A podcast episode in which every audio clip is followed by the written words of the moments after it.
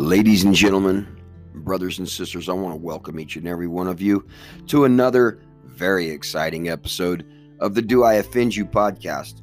My name is Carl Britt. I am your host. I am your truth teller. All right, quick shout out to my buddy Derek Lenz and his family out there in Florida doing some very serious, uh, deep water. He's a professional fisherman, this guy I don't even know if he caught a trout, but can you please hurry up and get back home because we need you. We meet, we need you, we miss you, and we love you. Uh, but anyhow, yeah, Lord bless the Lenz family. Um, hope you guys had a good vacation out there, uh, visiting uh, family and friends. All right, hallelujah. I am so excited about this. Listen, when I say this is going to be one of the best episodes ever on the on the podcast, trust and believe. We are going to be uh, interviewing Brother Carlos Lopez. Um, I spoke with him at length for a part one of a two part series that I'm doing with him. Uh, this fella might be one of the most decorated Vietnam vets of all time. Okay. Uh, let me read off some of the medals that he's that he's picked up. Okay, he's got the Army of Occupation Medal.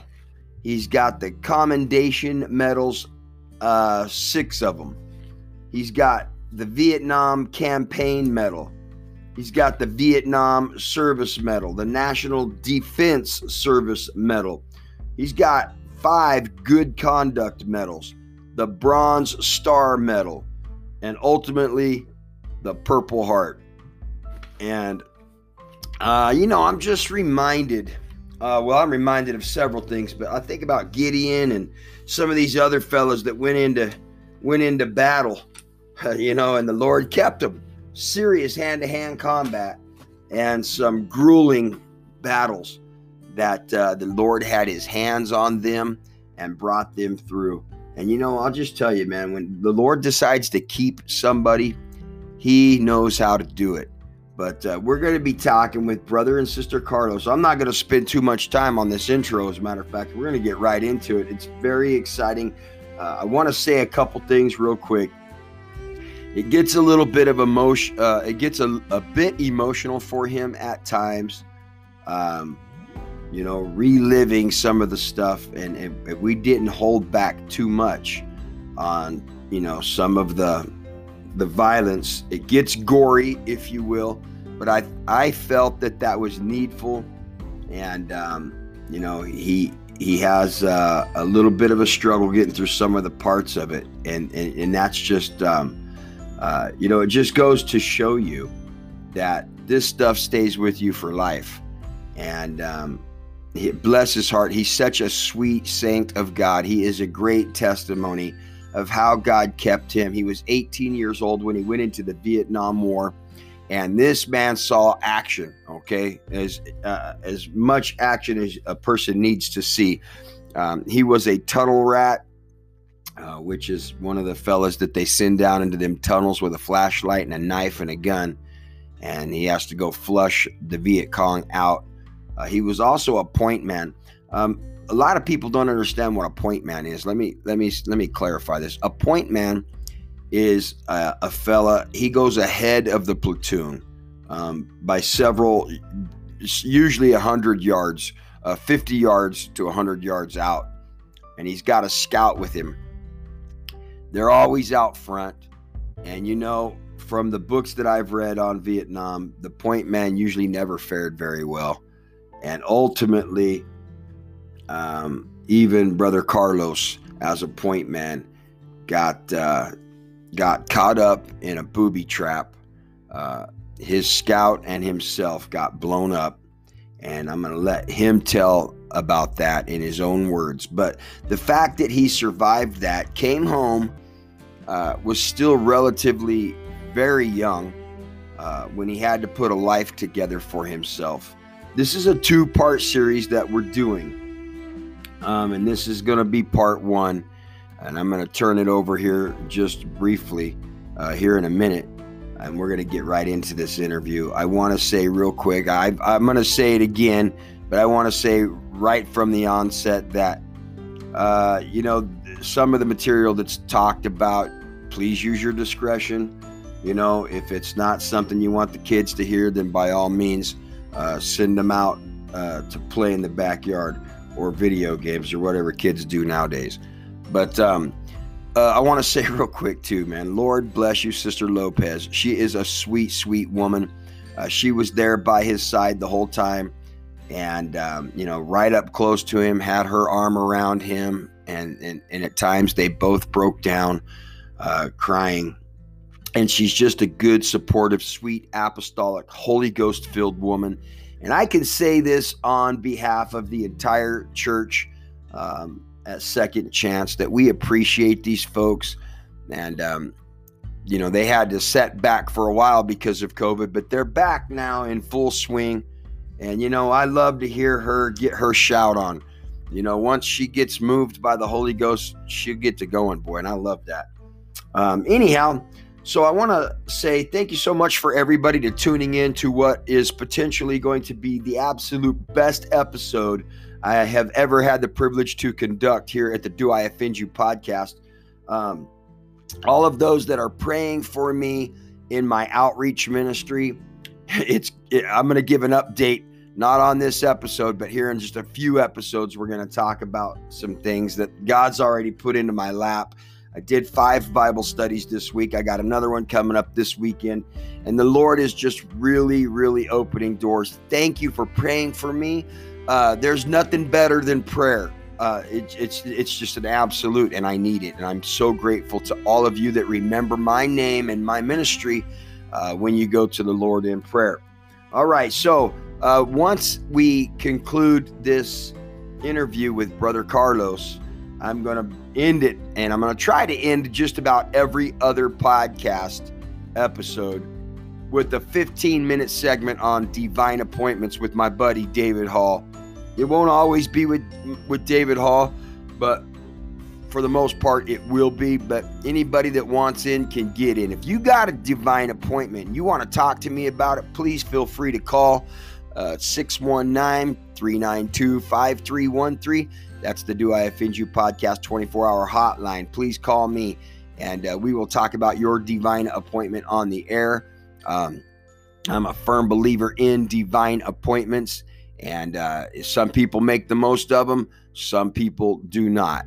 All right. So we're going to check in with, with my brother David Hall. I myself am leaving here in just about an hour and a half. I'm going to Northern California for this uh, beautiful Friday, Saturday, and Sunday. I'm going to be um, kind of on a pleasure, leisure, soul saving mission. Um, got some folks I'm going to be taking with me on Sunday to Pastor Miles Young's church at the Rock Church and try to uh, introduce them to the Lord and His goodness. Uh, but at the same time, I'm going to spend a good chunk of my evening tonight with a with a pole of my own in the Delta Mendota, uh, or actually probably in Rio Vista somewhere in some deep water channels for some catfish.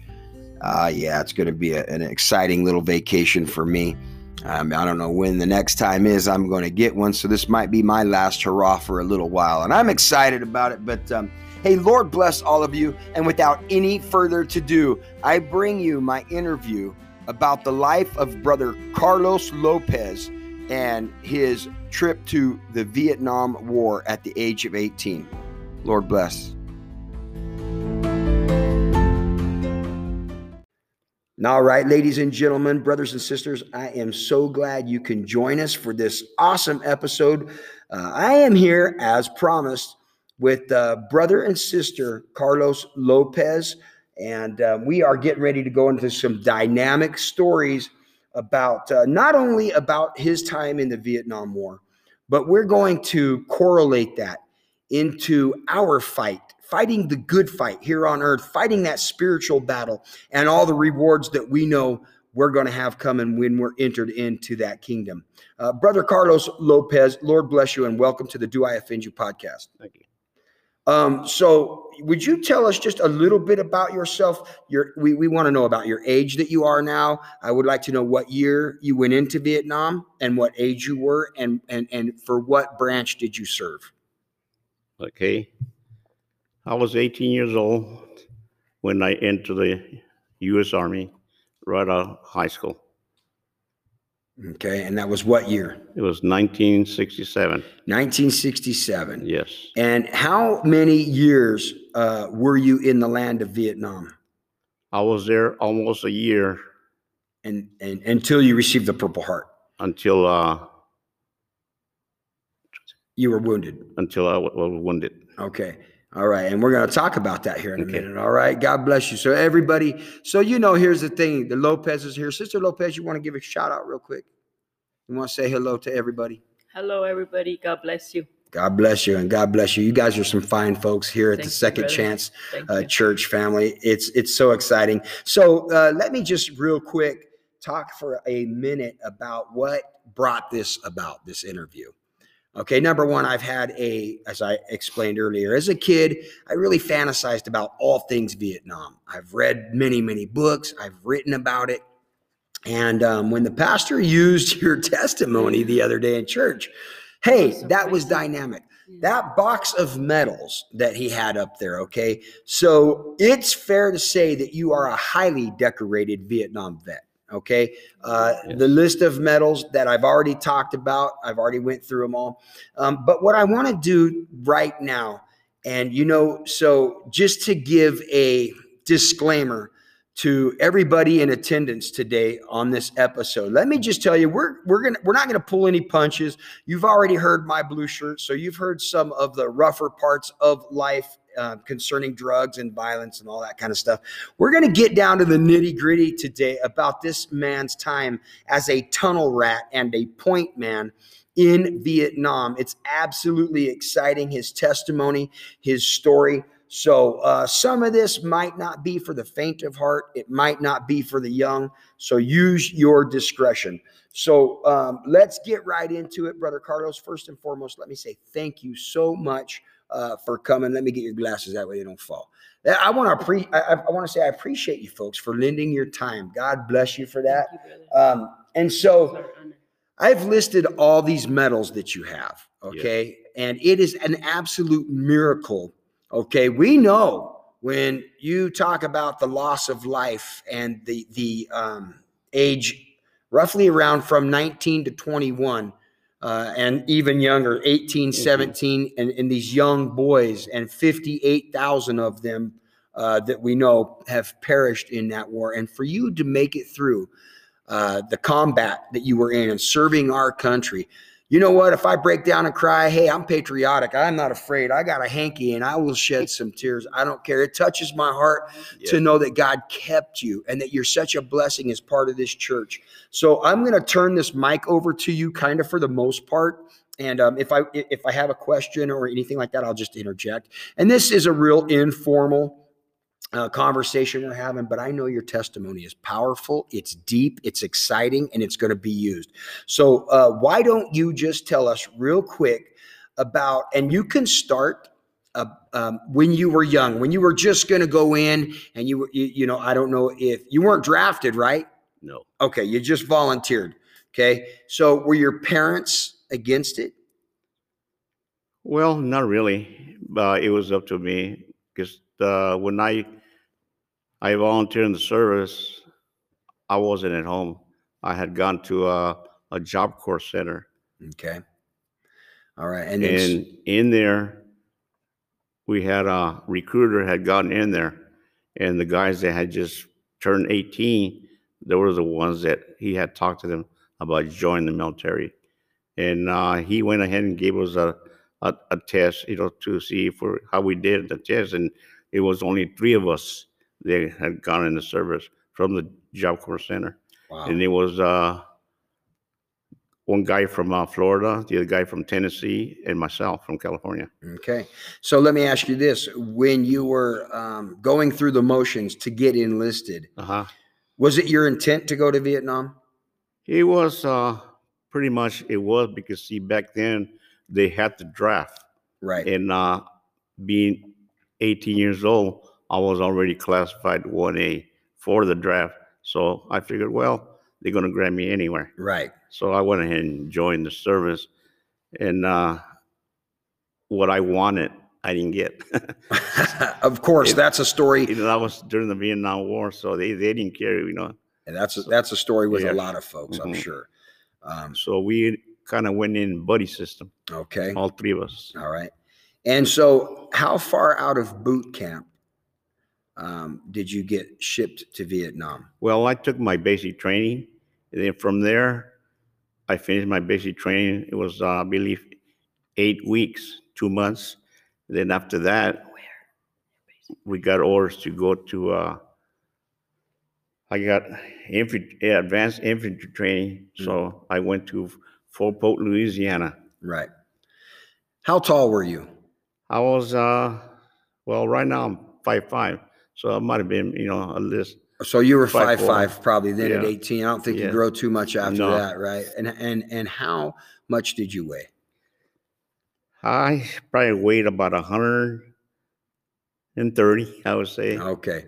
So you were small enough to squeeze your Oh, body yeah. down into them uh, tunnels. I was a little guy. Yeah. Okay. So because we know that you were what is termed a tunnel rat. Yes. Okay. And for those of you out there that do not know what that is, it's a it's one of the bravest positions a man can take upon himself in the Vietnam War, with thousands and many miles of tunnels uh, dug deep under the mountains in the terrain of Vietnam, and they will take these uh, these American soldiers, these heroes, these these these guys that are fit and trained for battle. And um, if you were a certain size, uh, you were able to squeeze down into these tunnels. And uh, they called you a tunnel rat. And they gave you what? What weapons did they give you? The weapon that I used to have, I had a a forty-five, a bayonet, and a flashlight. Okay. So can, why don't you do? Why don't you do this? Obviously, at some point, did you come into contact with anybody underground? Uh, I did, but as soon as they, they would see us or, you know, myself, they would go out through the tunnel and maybe out another spider hole. Okay. So you never saw action actually in the hole. No, I didn't. Okay. But I, I guarantee you, your heart stayed pounding, didn't it? I seen a lot of uh, obstacles that I had to go through, like uh, you know, trip wires, booby traps, and at times they even had snakes inside the tunnels. Oh yeah. See, I couldn't. I couldn't do it. Yes, All right. so always had to, you know, stay with your eyes open and just pray to God that you know you didn't come contact with none of that stuff. Right. Now, at one point, and this would have been a little earlier, a little bit earlier than 67, Uh huh. um, the life expectancy was 45 minutes in certain areas of Vietnam. And they would tell you that. And, and so boys would land in them helicopters. They would hit them hot landing zones and jump out and uh, hit the bush. And knowing that they've just been told that the life expectancy is Mhm. literally 45 minutes. So you've got that in, in, in your mind as well. Can you just tell me real quick about that point in time when your feet first hit the soil of Vietnam? Well, from my experience, the first time I hit the soil, I felt right face in my uh, right flat in my face coming off the helicopter into uh, a rice paddy. Okay. And uh, that day, it was hard for me, you know, being that uh, it was my first day out there in the bush, like they say. And I had a hard time that that day. Yeah. I even had a friend of mine from Arizona. He see me struggling trying to get out of that mud in the in the, in the rice paddy. So he told he told me, take off your gear and let me have it. So the only thing I was had my M16 with me because he, he knew he had seen that I was having a hard time, you know, going through the swamps and all that. You know. Yeah. Now, at the time that you were struggling to get out of this mud, was there artillery going off and bombs going off? Could you Uh, hear them in the distance? at all? Then it wasn't, but we could hear a sniper fire shooting at us. Right. Okay. Absolutely. Of course. Because pretty much whenever we got off helicopters, we always had a, you know, sniper fire at us Yeah. Coming from the jungle. Okay. So um, that leads me to the next question. Mhm. All right. So at some point, um, in your uh, in your defense of our country. Uh-huh. We'll just put it like that. Yes. I'm not going to go into the politics of it because it'll make me mad. All right, and it, it might upset you too, probably.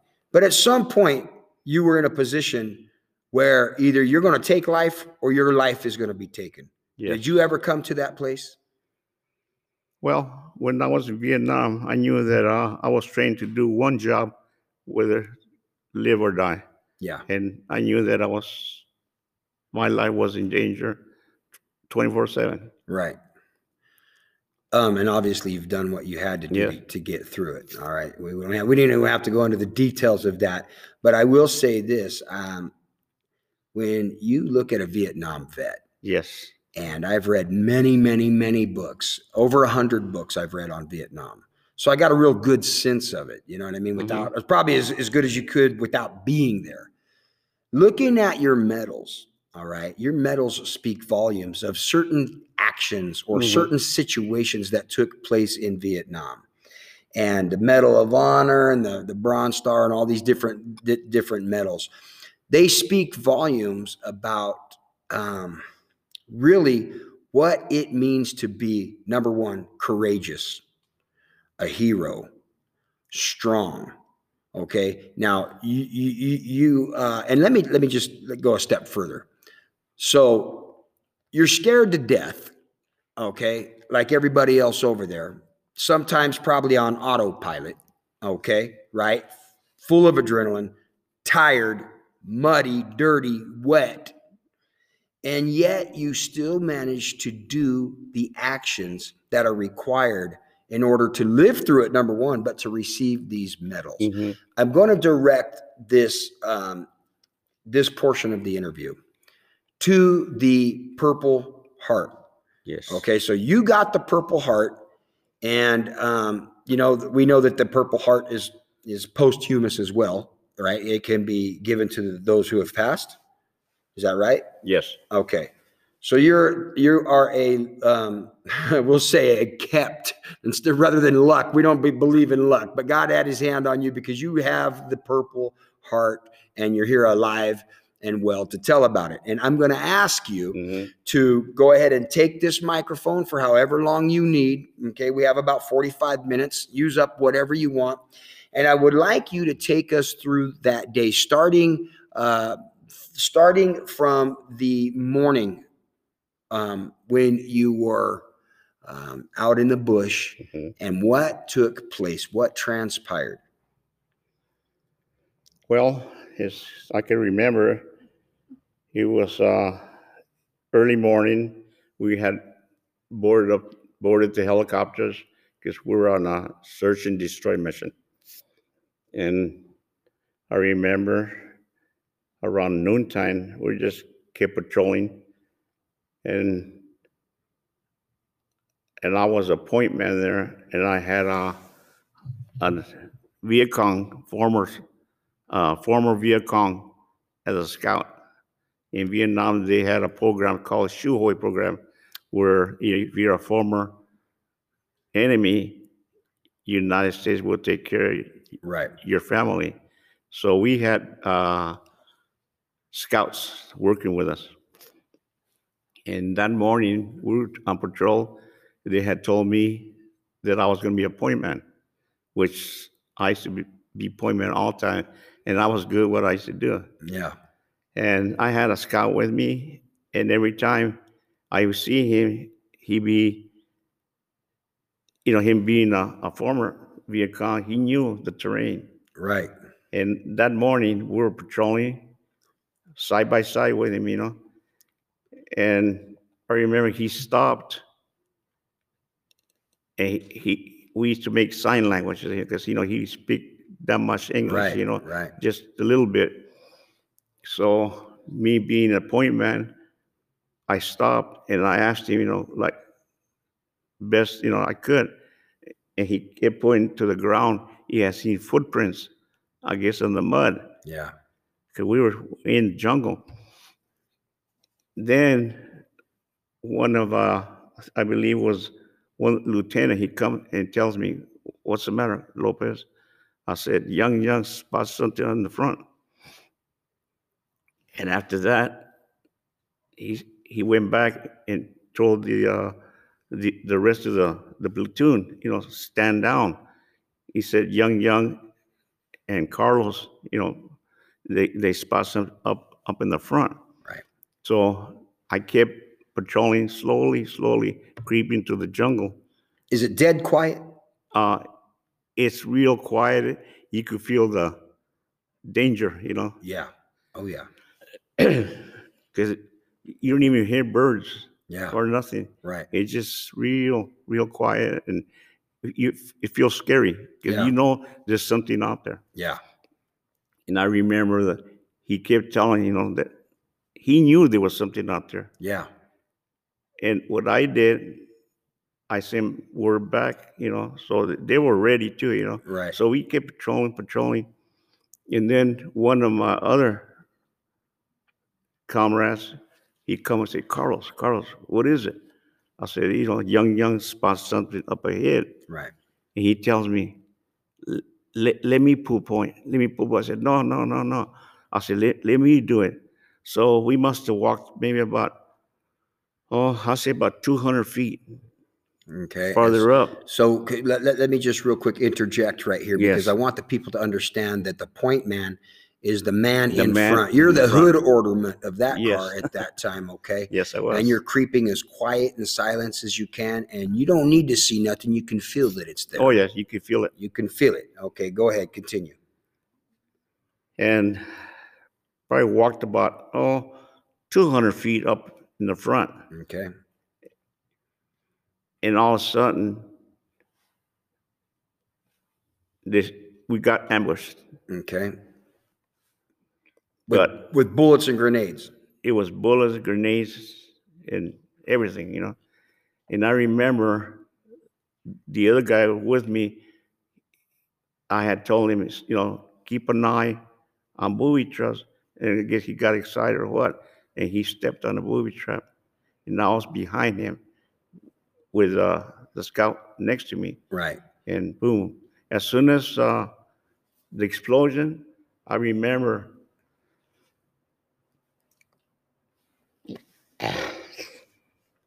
I'm sorry. You're all right. Everything's going to be all right. We'll get through it. In Jesus' name. This ain't an easy story to tell, folks. It's been many, many, many years, but just reliving it uh, has my my my brother here on the emotional edge. Uh, and and but this is a story that uh, um, that is, like I said, it's not for the faint of heart. So, go ahead, brother. yeah that day you know Now it killed that man right there, right? He stepped on a bomb. And well, well did, see did it kill him? it blew both of us up Right. as soon as he hit that that booby trap, it was sign for the enemy that we got him now. Yeah. So all of a sudden, you know, everything broke loose. Yeah.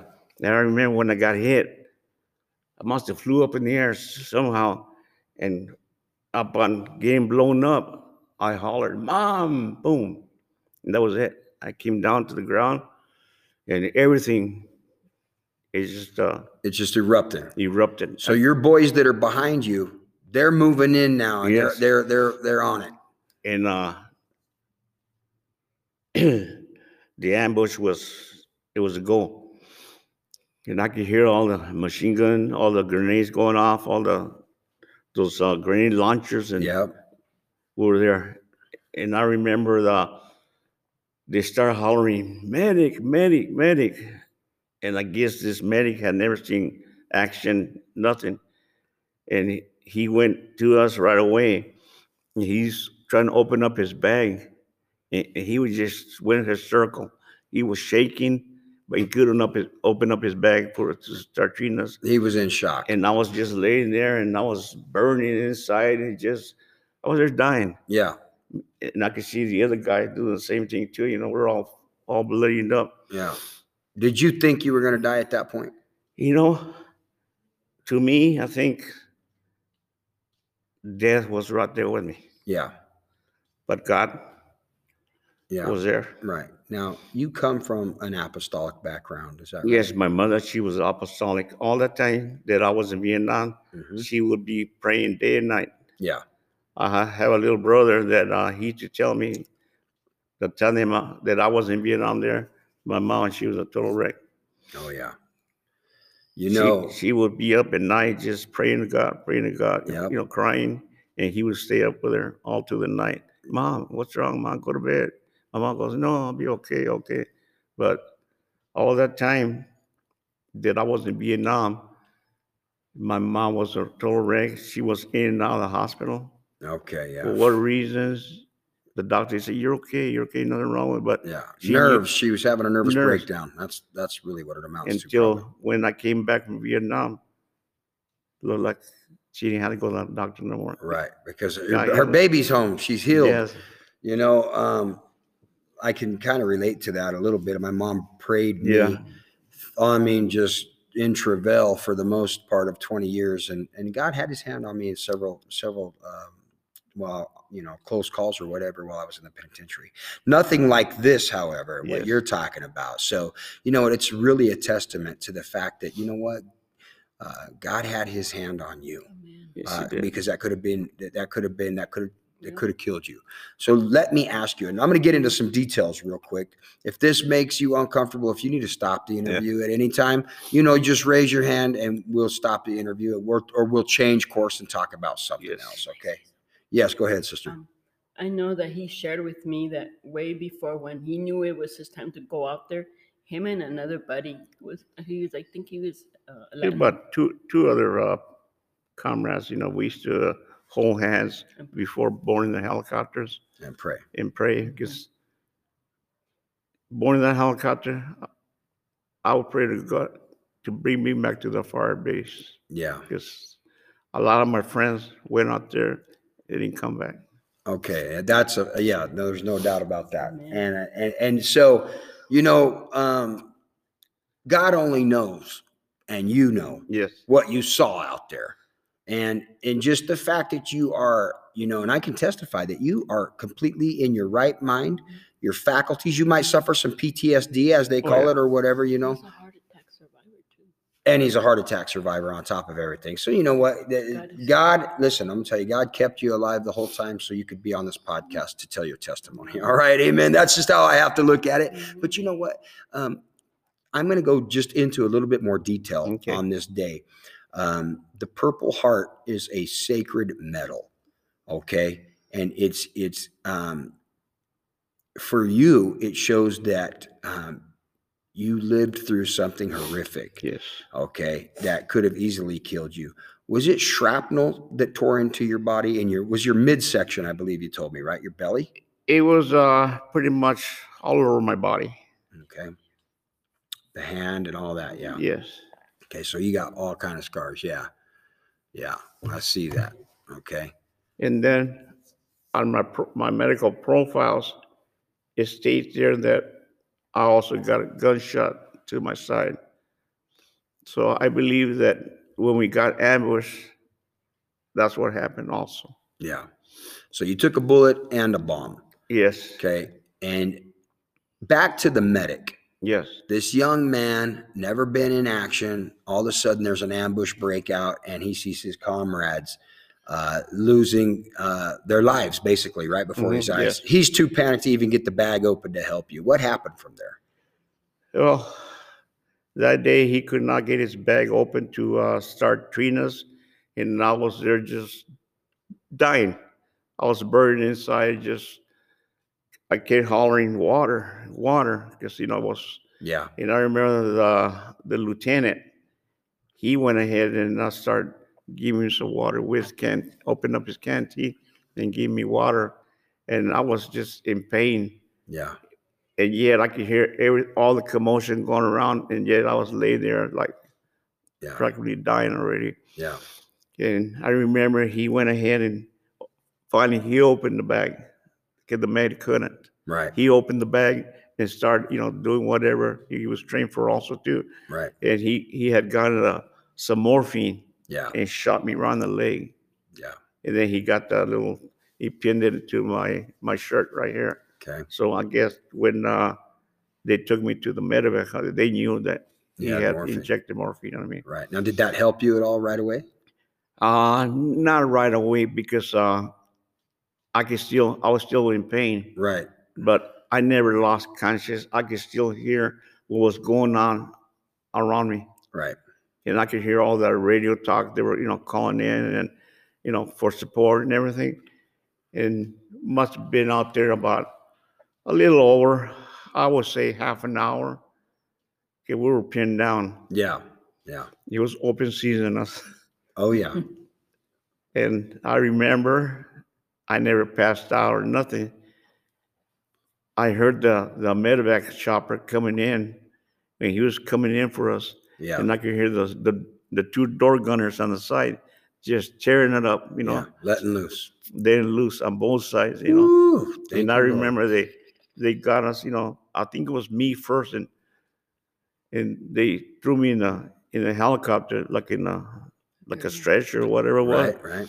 They got him also, and and I I could still hear all the commotion, and I was laying down, just looking out the helicopter, and I remember the helicopter just got up and, and left, and I could still hear all that noise. Yeah. They were still going at it. They're still going at it, Yeah. So let me ask you.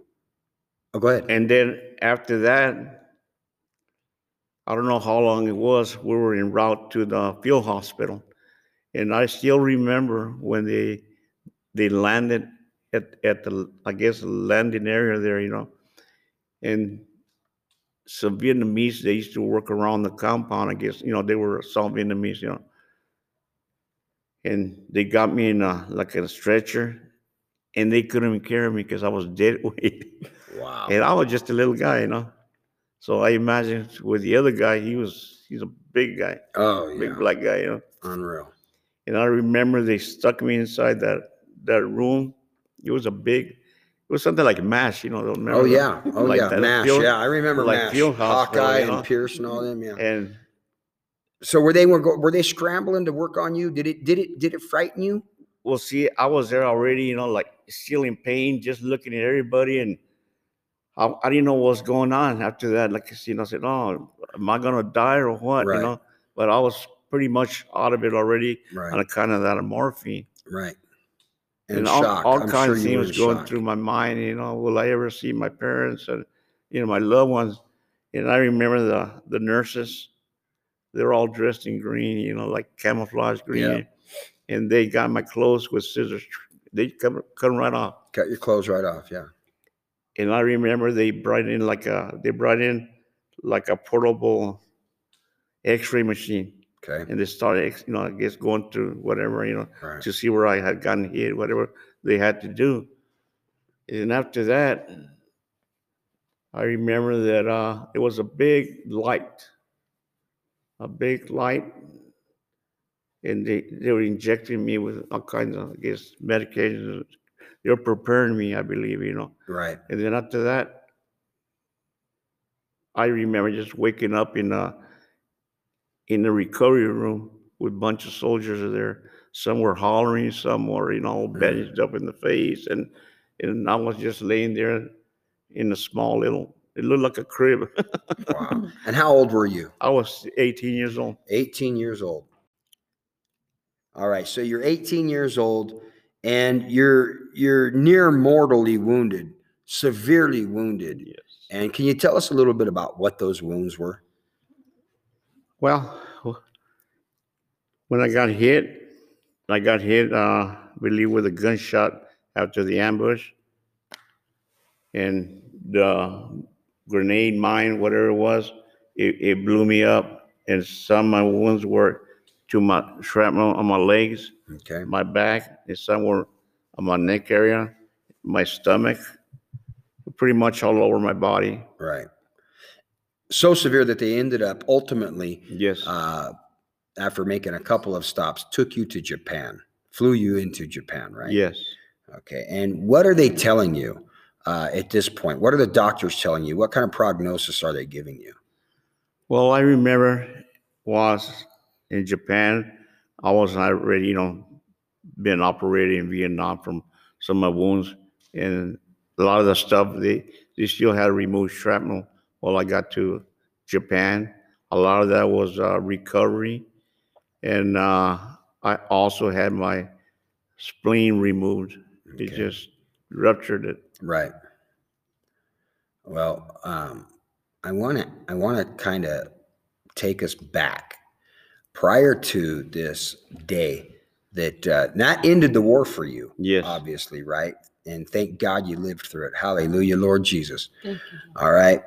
So this wasn't your first your first uh, skirmish, if that's the right word. This wasn't your first no, it wasn't. time really getting into it. Can you take me to a time prior to this that, um, and you know what? Let me tell you what's so fascinating about this, okay? And and sad to me is that you were only 18. Yes. Okay, an 18 year old boy, uh, you should be having a job at a car wash somewhere, all right, or whatever, going to college or whatever the case might be. Um, and here you are in Vietnam, spilling out your blood uh, for this country, for the red, white, and blue. And um, you know, I want to go back to any other day, and, and if you could, let us know uh, uh, uh, we're going to talk here about another battle that you were in. hmm Okay. And we know already what we're getting ready to talk about. It's a specific battle. How long after the battle we're going to talk about did this blowing up take place? What, do you mean? Uh, Okay. So um, the battle you're going to talk about right now, okay. how far back was it from the time that you earned this Purple Heart? Was it several months prior or was it weeks prior? This was after, but there was more uh, battles be- Okay. before this one. Okay. So So this was was my last one. Right. This was your last one. We're going to go back in time and talk about another battle, and Yeah. then I'm then it'll be easier for me to lead to that question, uh, and, and we'll backtrack on that. So go ahead and let us know about this battle that you're going to, and this is one that you lived through, Oh, yes. obviously, and you were unscathed. All right. Go ahead. Take the mic, brother Carlos. Well, I remember there was there was quite a, a few more battles before my last last battle that were you know I got hit. Right. I remember one time also too that we were on patrol close by a village and we had enemy fire firing at us and and we were just firing back and I remember it was it, it got to be pretty heavy so they called in the gunships we were you know pretty much getting fired at Right. and I remember doing the same thing, you know, everybody else was doing, just defending each other, Right. shooting back. Then must have been about, oh, 15 minutes of just combat back and forth. And after that, the gunships and other support artillery. And after that, we kept uh, patrolling the area. Were you boys entering into a village at this time, or what was the setting? It was a village, Okay. and that's when uh, we got sniper fire first. And then after that, you know, it got heavier, Right. And we were just shooting back and forth, you know, at the enemy. So they called in the, the Cobra gunships. Okay. And I remember seeing those things. It's it's, it's a sight to see those things Oh yeah. just turning up, you know. Yeah. And after that, everything stayed quiet, and we kept patrolling after that. And I remember seeing enemy all disman- mangled, you know. Yeah. And that was my first time that I had seen a, a dead person. Okay. And I remember we had a a guy there. He was from Oklahoma. Was this a Viet Cong? The Viet Cong, you know, the Viet Okay. Cong. So it wasn't one of your boys. Then. No, no. Okay. And I remember I stood there just kind of froze, just looking at these guys, you know, because I had never seen nothing like that, you know. You know, 18 years old, Right. Seeing dead people, you know. And I remember seeing this Viet Cong. He had uh, all his web webbing, you know, his Right. is all just dripping with blood. Yeah. And I could see, you know, he was just regular pajamas, you know, Right. shorts, you know, whatever they call them. And his webbing, his rifle was all just dripping with blood. And I remember just staring at this guy, just staring at, and he had this guy here. His name was David Collins Okay. from Oklahoma. All right. And he told me, Carlos, he just another, you know, F gook. Right. He just come on. And I just kept looking at him like that because to me it was strange, you know. And I remember he got his bayonet and he took cut his webbing off and he put it on himself. And nothing was just dripping with blood, Wow. all his stuff he had. And after that, I looked at him and he went ahead and, you know, should I say it? Yeah, go ahead. Yeah, you can say it. He went ahead and got his Ears. his knife and cut his ears off. Right. And it, that made me more like, what are you doing that for? You know? Right. He's desecrating a body. Yeah. Which was a thing. I mean, okay, let's Yeah. just let's just take a pause here. Yeah. Uh, many times they would take the ears of the enemy and string them on a string and wrap them around their neck like a necklace. So he, he took his ears off and cut them out. And after that, he put them in his shirt pocket. Wow. And I just kept looking at him like, wow, man, how can you do this? You know? wow. Because I had ne- never seen it like that. So we just kept patrolling, patrolling. And then I seen another one. This guy was uh, full uniform. He was an officer with his head on the ground. I remember he got him, boom, flipped him over too, and all his head in the back was blown off. Yeah. And I, I could see, you know, like it was, it was a horrible thing to Yeah. watch, you know. Yeah. And he did the same thing too with him. Boom, cut his ears off. Wow. Yeah. So everybody uh, did what, and, and, and this is kind of gruesome or whatever the Mhm. case might be, but they did what they had to do to get through it, you know, and, and, and- for them to distance themselves from the thought that these were other human beings, Mhm. they, like the man said to you, hey, this is just another gook or whatever the case might be. And, and try to dumb down the situation and, and because they have to otherwise they're going to fall apart emotionally and they're not going to be able to get through what they need to get through No. to survive um, so this raid on this village, Yes. uh, where you've had to call in for airstrikes to help you boys out, right? Uh huh. And you're watching some of your comrades, and they're doing these, you know, grotesque things or whatever the case might be. But you know what? All along, the underlying theme is that God had you. Okay. Um, I've read books, I've read stories, okay, and where uh, 18, 19 year old kids come in, and the first time they see these things that you're talking about, that's it for them. They're done. They lose their minds. Okay. They literally go ballistic right then and there Yes. seeing that kind of carnage because it's not normal. It's No. abnormal. Okay. You don't see that every day. No.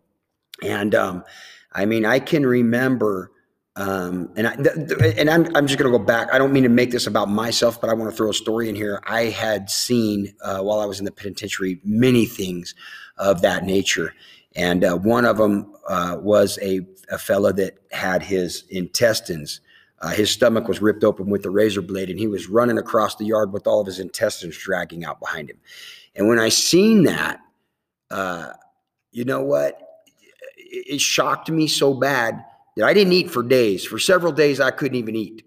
But you know what? At some point, I said, wait a minute. If I don't get my faculties, I'm going to be on these psychotropical drugs that a lot of these guys end up getting on that makes matters worse for your own life and your own mentality and your own sanity. And I just, I made up my mind then, hey, look, whatever I see, whatever I'm a part of, I'm going to get home at some point with my mind intact.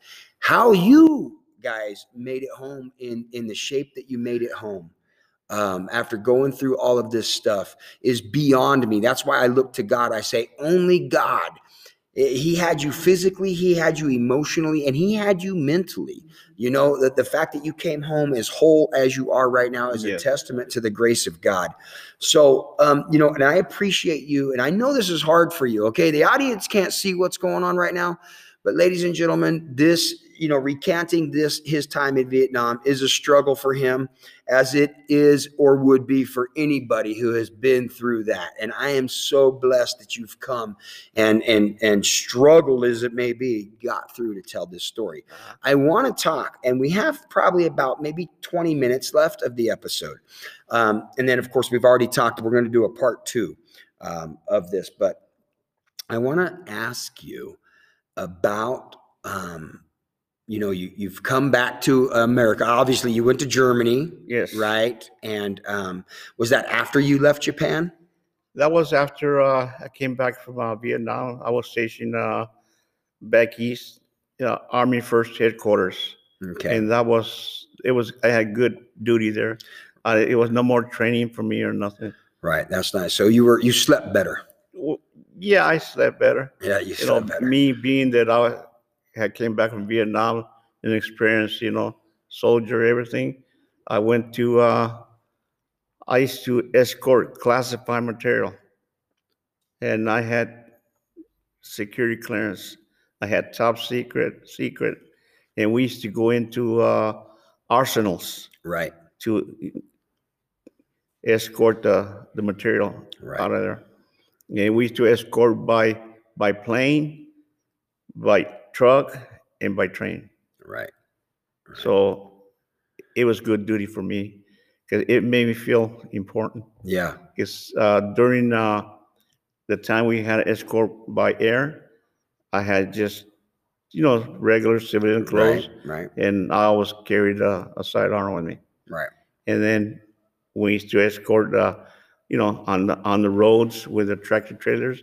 I would ride with uh, the truck driver with my my uh, carbine rifle there with him, and Okay. it would never. Uh, And are you still struggling with your wounds at this time? uh, a little bit, but you know, not as much as I used to. Right. You know, Right. now what I'm suffering the after effects of the war. You know, Right. what what all this stuff did to you know. Right. The You know, agent. I was Orange- yeah. exposed to Agent Orange. Right. You know, my hearing Yeah. you You're, know, you're hearing. Yeah. You're. on you- my left ear, I can't even. that's very common. Yeah, That's very common for and the boys now that are over my there. vision, you know. Yeah. But hey, Um, so let me ask you, uh, and I'm kind of leading up here, um, if you don't mind. I'm kind of leading up to um, what we are going to talk about in earnest um, on part two, which we plan to do that within the next week or so. Um, I'd like to have that back to back episodes, if possible, Yes. Lord willing. But I want to talk about your conversion. At some point, you said, I'm going to heaven.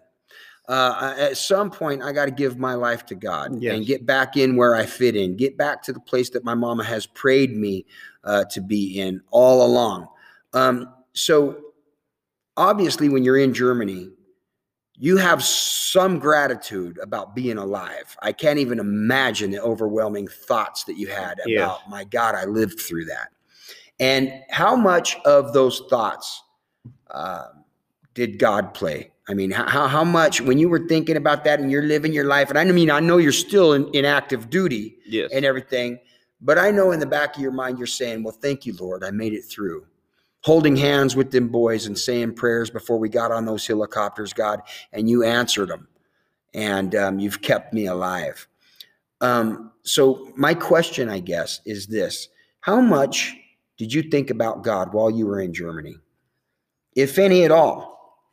yes, I did. You know, there was times that I would just lay in my bunk and and remember what what God me, brought me through, and I would give thanks. You know, but I never really thought about you know giving my life to the Lord like I, I did Right, now.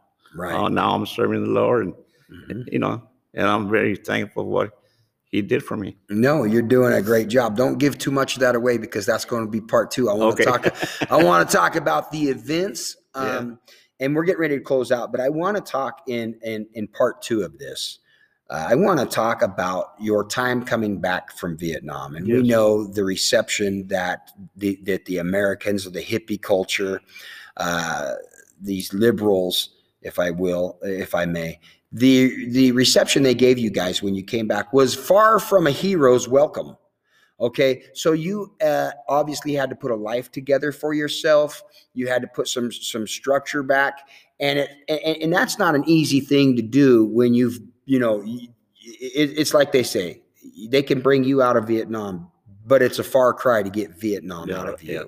And so for you to go through what it takes every day to get up and get out of bed and face another day of having to put uh, bread on the table and, and, and, and love your wife the way that you do and all the things that are normal in life is a testament to the ultimate love that Jesus Christ has for us. And we're going to talk about um, not only the life that you put together for yourself, but how that led you uh, into the place where you are now in living for Yeah. God. And so, what we'll do is we're going to go ahead and put this on pause. But before we do, and I have uh, your lovely wife is sitting here with us, um, Sister Lopez, uh, a great support. She's sitting here. Uh, they're sitting almost. on- She's almost on his lap. Hallelujah. All right, got her arm around him. She's just a great support. Praise God. There's a lot of love right there. And um, so let me ask you, um, um, Brother Carlos, um, how long, and, and, and, and, and then we're going to leave off right here, but how many years would you say, um, if you're able to tell us, after you came home from Vietnam, did you consider yourself to be halfway normal? because obviously the effects of it um you know and, and i know you never truly get over it it's it's with you for life that's Yes. obvious but at some point and i know this because of books i've read and i know that many of them come home they committed suicide they turned to drugs they they they just couldn't get their lives back to any semblance of normalcy um and probably you struggled for several years or months or whatever it is how long can you tell me Well, when I came back from Vietnam, you know, it was still fresh in my mind that, you know, what I had gone through. And I was just thankful, you know, that God brought me back, you know, to see my family. And also, uh, I remember while being at the big hospital in Japan, one of the doctors had told me that on account of my wounds, that I would never, I would never be able to bear kids. okay I guess, but he was only a doctor. But God had the last say so. He's not the great physician. So after that, you know, I met my first wife. We got married, and I fooled that doctor. That's right. I had three big boys. That's awesome. yeah. That's awesome. So relatively soon, you started uh, engaging in the activities um, that would be um, what we would call structuring a life, putting a life together for yourself, going to work every day. Um, how long until you? Well, eh, like I say, after I came back from Vietnam, I kind of struggled at first, you know, trying to, you know, work for job, look for a job, and when you first get out of service, you know, you you get unemployment. Right. And I went ahead and uh, I filed for unemployment. And I remember the lady telling me that you got to look for a job. I said, lady, I just came back from Vietnam. Hmm. And she said, well, you know, like she didn't care. So I said, oh man, here I go, sir. I Almost died up there. Come Right. back and I got to go look for a job. I thought unemployment was a benefit that, you know, for being there. So there was a fellow there. He also too he had the same problem, and he kind of signaled me, "Come here." He said, "Well, are they giving you a hassle?" I said, "Yeah." He goes, "Come here. Let me show you something." He goes, "Get the big yellow book right there." He goes, "Get this form here they gave you, and look for some names of, of places, and just say even if you didn't go, Right. just put them out, Right. write them down." He goes, "And you'll get your check in two weeks." And sure, that's what I did. No, that's So after that, I was only getting fifty-five dollars a week, Wow. and that wasn't nothing. So I said, you know what? I need to do something better than this. So I went ahead and applied for the U.S. Forest Service, U.S. Forest Forest Service? Forestry, Forestry. U.S. Forest Department, Nice. you know, Forestry. Yeah. That's a federal. and that'll put some money in your pocket. So what I did, you know, being that uh, be, before I went into the military, I was at Job Corps Center in the state of Washington, Okay. and I I was trained what part of Washington? I was up Curlew, Washington. Okay. It was way up north, right there by the Canadian border, Right. British Columbia. Right. And while being a Job Corps, I was trying, I was trained to be a firefighter Okay. in the wildland fires. Nice. So after I applied for the U.S. Forest Service, I was picked up to fight fires, and I used to work with uh, the elite Hasha crew, Del Rosa Okay. hot shots, Nice. and I worked for them, and we went to different states. You know, U.S. Forest Service, they fight fire wherever you're needed. That's awesome. So you went from firefighting From in Vietnam to fighting fires in Washington State. Yeah, and then after that, I I was with uh, with the Del Rosa Hot Shots, and then I was transferred over to Mill Creek Hot Shots with a Tech crew. The they used to drop us off in the helicopters Right. in remote areas to fight fires. Wow. So during this time, um, are you struggling with flashbacks of any type or dreams, At- at- nightmares? At first, you know, with my late wife, she would get up in the middle of the night and say, "What's wrong, Colonel? What's wrong?" And you know, to me, I knew there was something going on because you know I was having flashbacks, like when I was in Vietnam, the day I got hit. You know, Yeah. and it was hard for me to understand that that was then. I'm here with my wife now. Right. So But- you what what the what the audience can't see is that when you talked about when you just mentioned about your wife saying, Carlos, what's going on? You showed yourself shaking really bad. Oh yes, I was shaking. It just uh, there was times that I just want to be by myself. I want to be alone. Yeah. A lot of times I would get up in the middle of the night, and I want to just start running, go hide somewhere, Yeah. be by myself. I guess all that all that time that I want to be by myself in the dark. That's the way I used to feel. when We used to do ambush at night. You Yeah. know, Yeah. And you know, always um, concealed in the dark. You know. So, one of the things that intrigues me is that when I and and like I said, and this is no exaggeration because I spent 17 years of my life locked up, and all I read was Vietnam Yes. books because it, that was my fantasy, I guess you could say, as a youngster. I always wish I had gone to that kind of warfare. Um, I don't know. I was just morbid or crazy or whatever. I don't know. Call it what you will, but um, I know from what I've read um, that the point man Yes. very rarely survived. Um, that the point man being out front inevitably, inevitably was going to um, lose their life. And so the fact that you have come through that and have the testimony that you have, you have these medals that they look like they go on forever.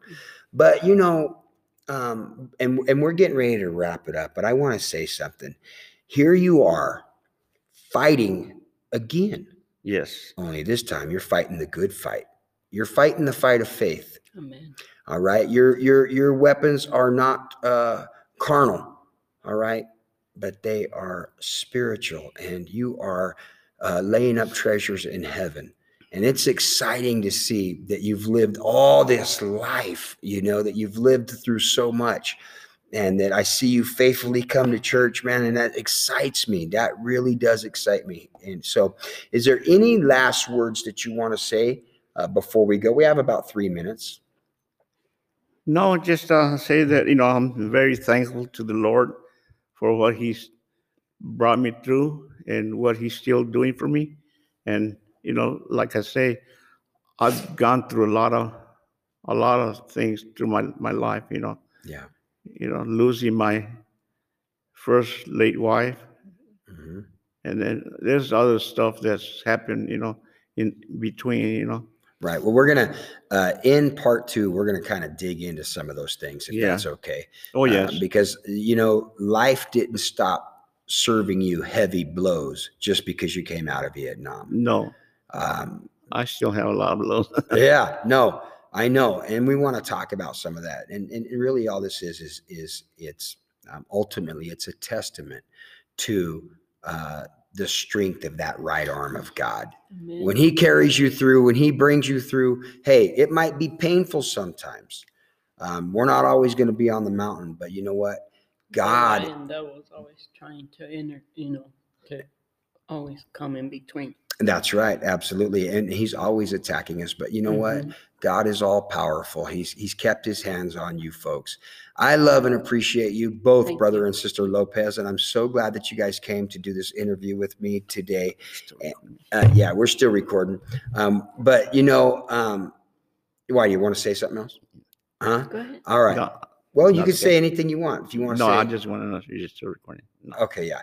So we're we're getting ready to close this out, and I want to thank everybody for being a part of the Do I Offend You podcast and listening to this great, phenomenal testimony from this young man, uh, brother Carlos. He is a joy, uh, and I know that the body of Second Chance Church loves to have you as a part of it. Sincerely, it wouldn't even be Second Chance without no. you folks.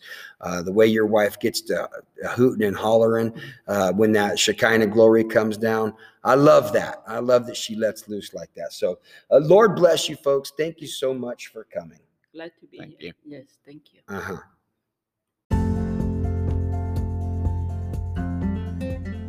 Wow. What an incredible testimony uh, that God kept him through that carnage. Uh, you know, when you start looking at the different wars we've had in our era, uh, I mean, any war is bad, but the way that Vietnam was fought, um, with lots of new technology that had come onto the scene, um, with close quarter fighting, hand to hand combat, uh, raiding villages, being ambushed, and all this sort of stuff. You know, there was no war really like it as far as the carnage goes, as far as the death toll goes. Um, and it was just a unique war to its own. And, you know, I always regretted not being able to go myself. I was born in 1969. And um, as early as I can remember, second, third, fourth grade, I'd always fantasized about being in that kind of war.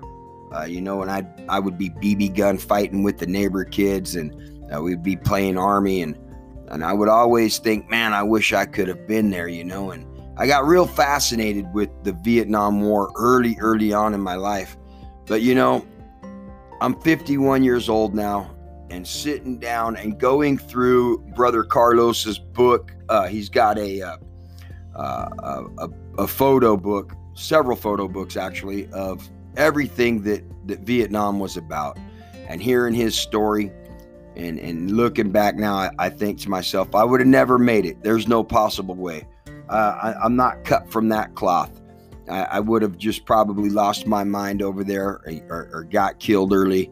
But uh, you know, it- the, and, and truthfully, um, you know, I don't want to sound like a sissy, but you know, when you go through a, a, a creek, and come out the other side of a, a river that's chest high, and you're covered in leeches, I can't take it. I can't have no bugs on me.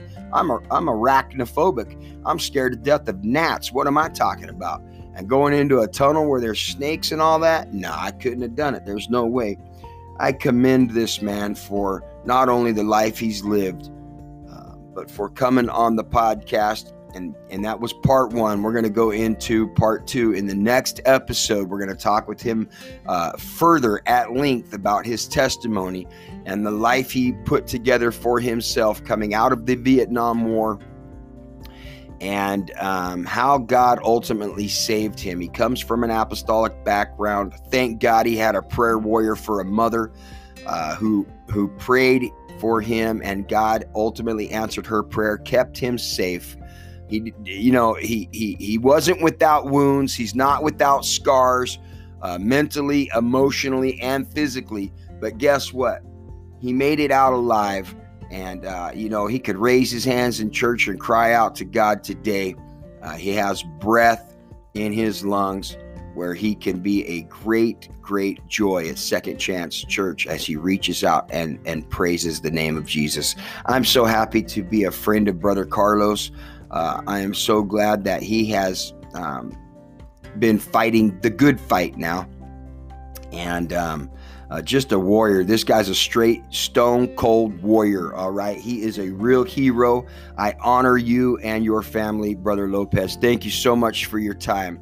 Uh, I'm going to jump right in now to my my uh, uh, segment that I'm going to end every podcast episode on is divine appointments. Let me say something real quick though before I get into it. Uh, Brother Cartwright, if you're listening, Lord bless you and your family. You are dear to me. I love, you know, he came in and he put his hand on me while I was praying at church the other day. He always prays for me, okay? But uh, I don't know. It just uh, it just did something to me, and I just thank God for you. Uh, you are a blessing in my life, and I appreciate you so so very much. Lord bless you today. And um, um, I'm going to jump in here to let me let me tell you real quick, folks, about the divine appointment. Um, there's been talk over the last couple of days about a young man from brother uh, Pastor Miles Young's church there in um, Elk Grove, and um, he has a, a brother that has, is backslidden.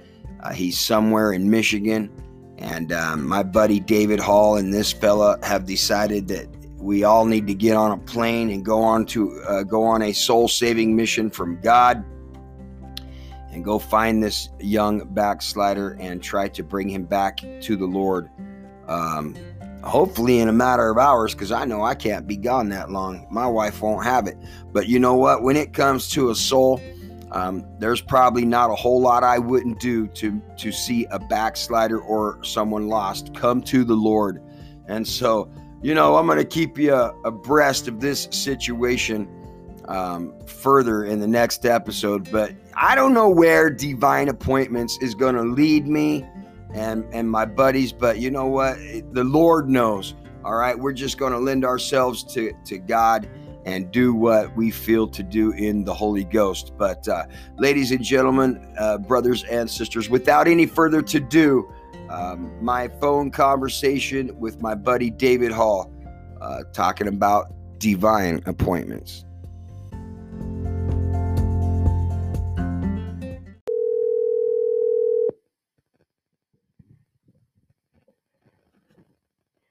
Hello. And good morning to you, my brother David Hall. Good morning. Sir, you are live on the? Do I Offend You podcast. All right. I got about 14 minutes, and I'm going to need to talk with you for uh, every little bit of that about some divine appointments uh, where we left off in our initial segment uh, last Yeah. the last episode. Uh, we talked about Dang, we talked about Shannon. I know you've had some more divine appointments. I myself have had some divine appointments that have actually led to Bible studies this week. But um, what I want to do is, um, and you know what I love? I love. Uh, I'm sorry, I gotta. I, I gotta put this segment on hold literally for a minute just to talk about what's coming up. Uh, Friday afternoon, this coming Friday, I'm going to Northern California. We're gonna do some fishing, Dave, but not just for cats and stripers. We're gonna be fishing for men. Amen and amen. We're fishing for everything, bro. We're amen to that. Amen to that. We're we're we're going, and we ain't just we ain't just out there to catch them. We're gonna be out there. These we're we're we're out there to get some keepers. We're out there. We're not we're not we're not getting out there to get the uh uh what is it the catch and release. This ain't a catch and re- release. Thing, Amen to that. This is this is about keeping them, keeping so them, brother. we're going to end our fishing trip with um, with a with a, with a trip to Elk Grove to Pastor Miles Young's church, the Rock Church. I can't tell you how excited I am to go visit him and that apostolic people over there. I know they got the fire going. yeah, yeah. But uh, so we've been praying for Dang. We've been praying for Shannon, and uh, from what I understand, and, and, and I I want you to clear this up for me. Is it official that Dang, who who who fell into the divine appointment trap of God, Hallelujah, is going to be going Yeah. with this fishing this weekend? Um, yes, yes and no. Uh, it depends on what what he's got going on as far as his uh um, I know he's mentioned uh, some things about about uh, between business and family. So uh, we're, we're I'm not gonna I'm not gonna speak on his behalf because you know a- any minute it could change. But God willing, he goes with us. Lord willing. Absolutely. He- So, uh, so he's been invited, and there's been a maybe. Can we can we get that?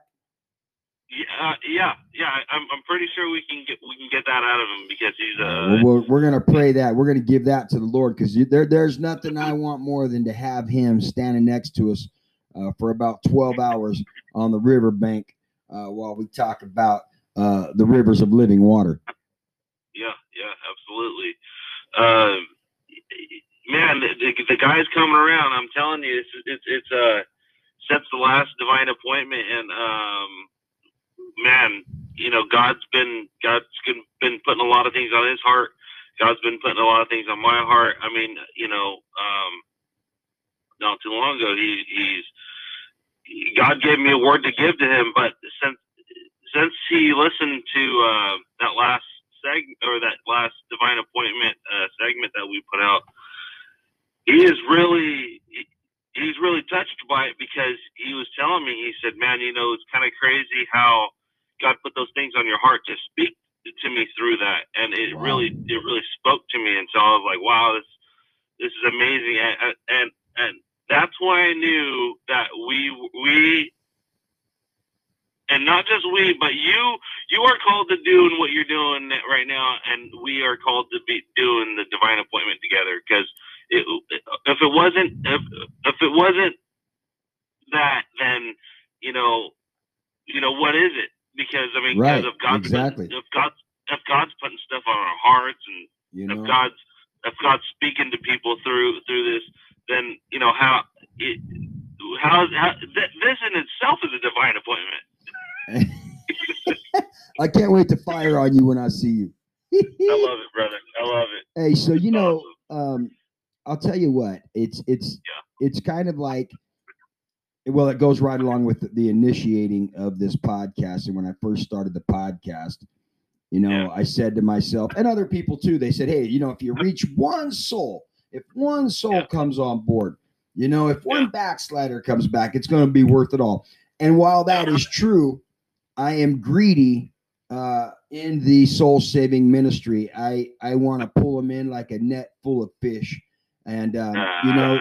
But this Yeah. this same segment here that I'm doing with you, this divine appointment segment, and Yeah. divine appointments are so important because really what it Absolutely. is, it's God orchestrating that little place in time where Oh, yeah. David Hall can slide up to his his buddy Dang and uh, in the trucking industry and start Yeah. planting seeds. You know, uh, brother Spencer Jordan was telling us uh, just a couple days back. He said, you know, every time you open up your mouth and you're Holy Yeah. Ghost filled, seeds Yeah. come out. Seeds come out Yeah. every time you open your mouth.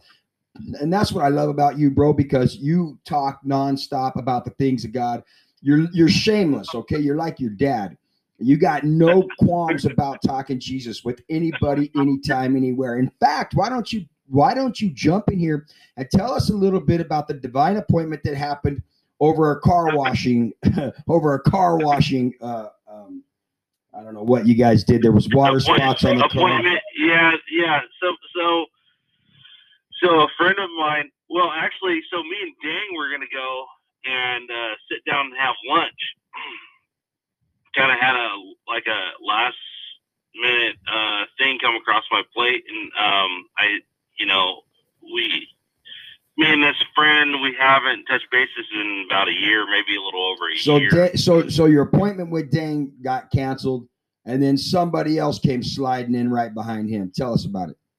Yeah, yeah. Uh, so uh, my friend Erica, her Erica Lee, oh well, Erica Blake now, but um, her and her and her um, uh, her significant other, uh, well, I would say boyfriend or uh, yeah. So her and her boyfriend, they they and her daughter, um, they came over the house, and I, you know, they asked me about some questions pre- previous or prior to that.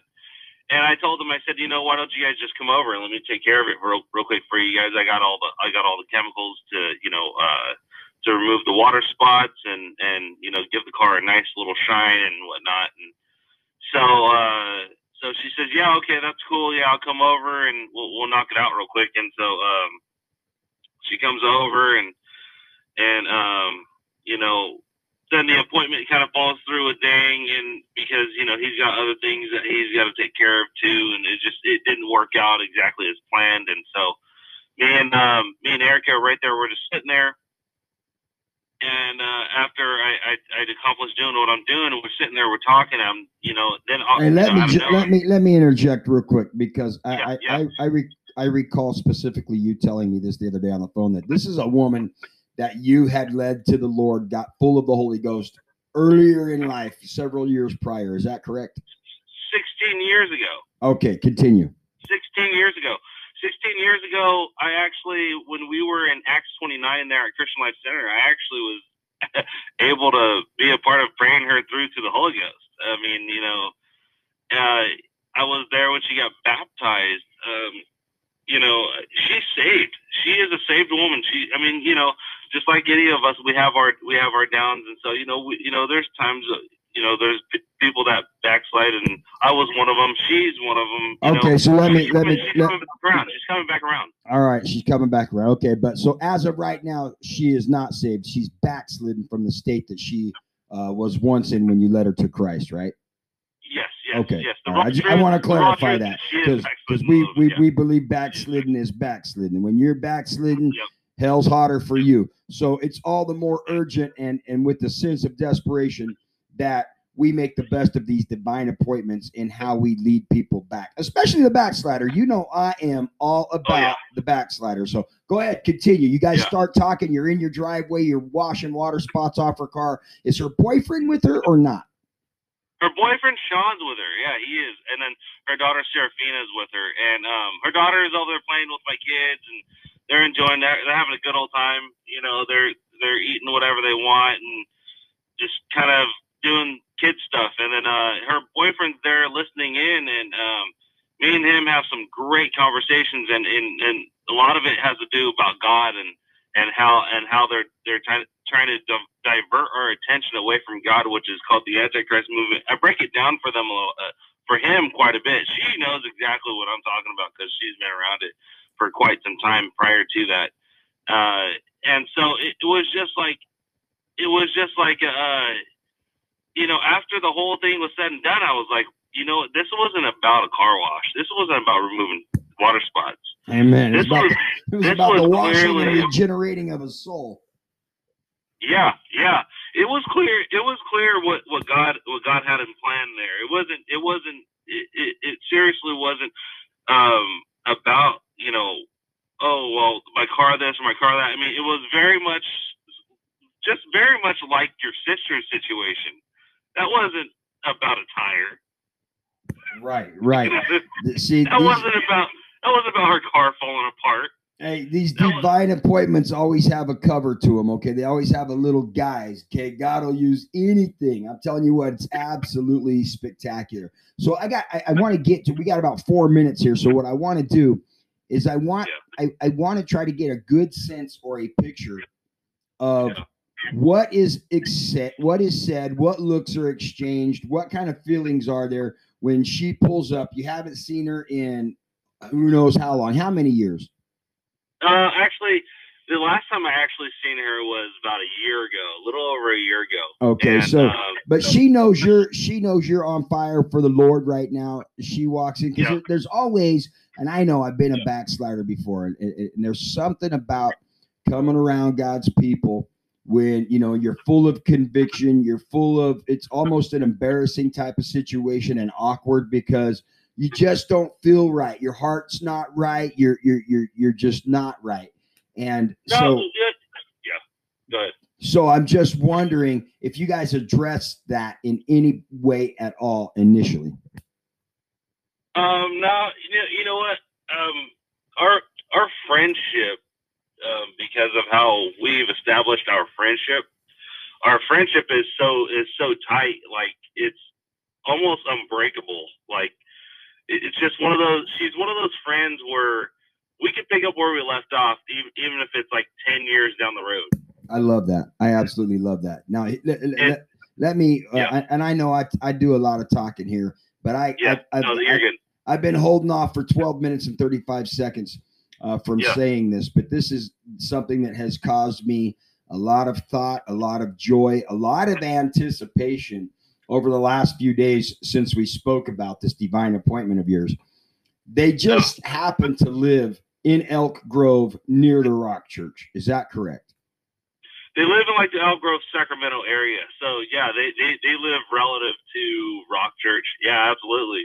Brother Miles, Brother Miles would love to have them in, in a congregation. Absolutely, of course. It- it- there's no doubt about that. So it's our intention when we go down there to already have it set up where we meet with them uh, at the Rock Church and then go have lunch. Absolutely. I mean, that's that's in my that's in my high my highest of of of uh, ex- expectations, and I and I I'm gonna tell you right now, she she when she's in church, man, she is a woman of God. She loves God with everything she's got. Um, and, and especially at the time whenever she first came in, it was uh, it was like, man, you know, she she'd been going through some family things, you know, uh, between her mom and dad and stuff like that, and so things things hadn't gone too well exactly as far as you know her you know her mom and dad and like her regular personal life as far as that but she developed a spiritual relationship with god a spiritual walk with god that was like unbreakable and you could see it in her and she was like this you could tell you could tell a holy ghost filled person when they're just walking you just know That's it right. you're like yeah. that's a Holy Ghost filled person. Just because, you know, and, and just by the the way they look, by the way they smile, by the way they and and and even even even as far off as she's gone, I know she I know she talks to God. I know I know Yeah. she does Yeah. because just by just by the way she doesn't have a problem talking about God. Yeah. You know what I mean? yeah. it- That's it's just- good. but but you could tell that you know at some point during the conversation you know god god is is like trying to drag her back Right. and Of course. And, he, and, and- and he's using you, uh, Yeah. you know, as a tool to do that. And and that's, Right. um, I mean, that's a humble feeling when you know that God's using you to woo a soul back into the place they're supposed to be in the kingdom of God. So, what is her boyfriend's name? her boyfriend's name is sean Uh, Sean. so exactly Erica last and. Sean, uh, ladies Yep. and gentlemen, brothers and sisters, uh, if you're out there and you're connected to God and you are a prayer warrior, we're going to be praying all week long. It's Monday morning early. We're going to be praying for uh, Sean and Erica. Uh, that God will use my good friend and brother in Christ, David Hall, amen to get these Amen. people to the altar at the Rock Church on Sunday. I'm excited Yeah. about it, boy. But Yeah. um, uh they, they're man great couple um you know she, she well here's here's here's one thing. Like since i've been coming back to church god's been putting on my heart. A lot of these people that i prayed through the, through to the holy ghost or you know been a part of or um been a part of bringing them into church or been a part of uh kind of it's kind of and it's kind of crazy. Actually actually um, the one the one that a buddy I got to give a shout out to a buddy named Miguel Hernandez. His dad has uh, a little a little church there in Stockton too, um, little UPC church. Um, and and he, he's he's uh, brother Miguel. He's he's the older. He's senior. And so, but little Miguel is the one that brought her around back 16 years ago, 17 years ago when we were youngsters. Nice. So, uh, you know, I got to give a shout out to Miguel, and and you know, because if I if it wasn't for Miguel, I wouldn't have I wouldn't have known her. So I got to give him a little bit of credit on that. So it's, Right, right. it's uh and um man, it was just it, it, it's an you know ever since I started recently coming back to church, God's been putting it on my heart to pray for the to not just pray for these people, but to work on bringing them back because I was just like, man, you know, it's not that I feel responsible why they left, but I feel like I'm responsible, like I have some type of responsibility of bringing them back. You know what I mean? Right, right, right. And in the meantime, so in the meantime, uh, you know, it's up to us to make the most of the divine appointments. When God puts someone in our path, we have to make the most of it. That's what I, you know, I'm all fired up about your walk with the Lord and and how Yeah. God's using you and and I'm just gonna watch excited how God's using you, man. No, I really am. man you know what? And and you know what? I pray that he continues to use me. I mean that's what we're called to do. We're not called to sit on our rumps uh, on some apostolic pew and think that Yeah. we've arrived or that we've made it. It's up to us to go out and start bringing in the sheaves. That's just what it's all Yeah. about. Anyhow we're going to close this segment for now. We're going to be praying for sean and erica and we're going to keep uh, uh, through our next segment. We're going to talk about how our fishing trip went, how our weekend went, how our soul saving aspirations turned out. I know I'm fired up, boy. But um, so, Brother Hey. David Hall, I want to say goodbye to you for now. Yes, Sure sir. love and appreciate you. Thank you for letting us check in with you. And until next week. 100%, brother. I'm looking forward to it, and uh, we're, I'm, I'm sure God has something up his sleeve. I know he He does, does. and I'm, I'm glad we're a part of it. Oh, dude, I am I am honored. I mean, I couldn't I couldn't be more honored to be a part of God's work. But let uh, I, I, let me put it like this: I couldn't be more honored to be a part of uh, Divine Appointment and uh, Do I Offend You podcast, and and and let alone let me just you know it, God's work. Being a part of God's work is the main main thing. Amen. Uh, and I just I just you know couldn't push it hard enough Nope, that's that right. we, this is where we all need to be, people. This is where we all need to be. We need to be looking on the on this lookout for our for each and every person that's listening to this for our divine appointments because right. God's bring God will bring something across each and every one of your paths that you may not even realize that you came across it, but you right. you no, that's right. That this is this is what what me and Carl are actually doing are just trying to point out what you guys have either experienced or what you're about to experience. Yep. And it's it, it, it could be any any of anything there could be anything that could be a divine appointment. You just Yep. you You just gotta be on the lookout. You never know. I'm looking forward to seeing you next weekend. My brother David Hall. Lord brother. bless you. Hey, tell your family, man. Sure love and appreciate them. Your your your precious wife and them kids, man. They said hello. They said hello. Uh, they they they told me uh, yesterday. They said tell tell Carl that uh, we said hello when you talked to him. awesome. All right, Lord bless. We're checking out. Yes, sir. My buddy David Hall, Lord bless you. I appreciate you so much and the time that you devote to the divine appointment segment of this podcast. Looking forward to uh, things to come. I don't know where God's leading us with all of this, but wherever He wants us to go, whatever He wants us to say, whatever He wants us to do, we're going to do it. Uh, and that brings me to uh, the transition that we're going through here at Second Chance Church. Thank God for His goodness and for His plans for the church uh, collectively, as well as His plan and His perfect will for each individual at the church. Hey, if you're part of Second Chance Church, more power to you. Lord bless you. May He keep you and bless you and multiply you. Amen. Uh, we are really excited about the things to come.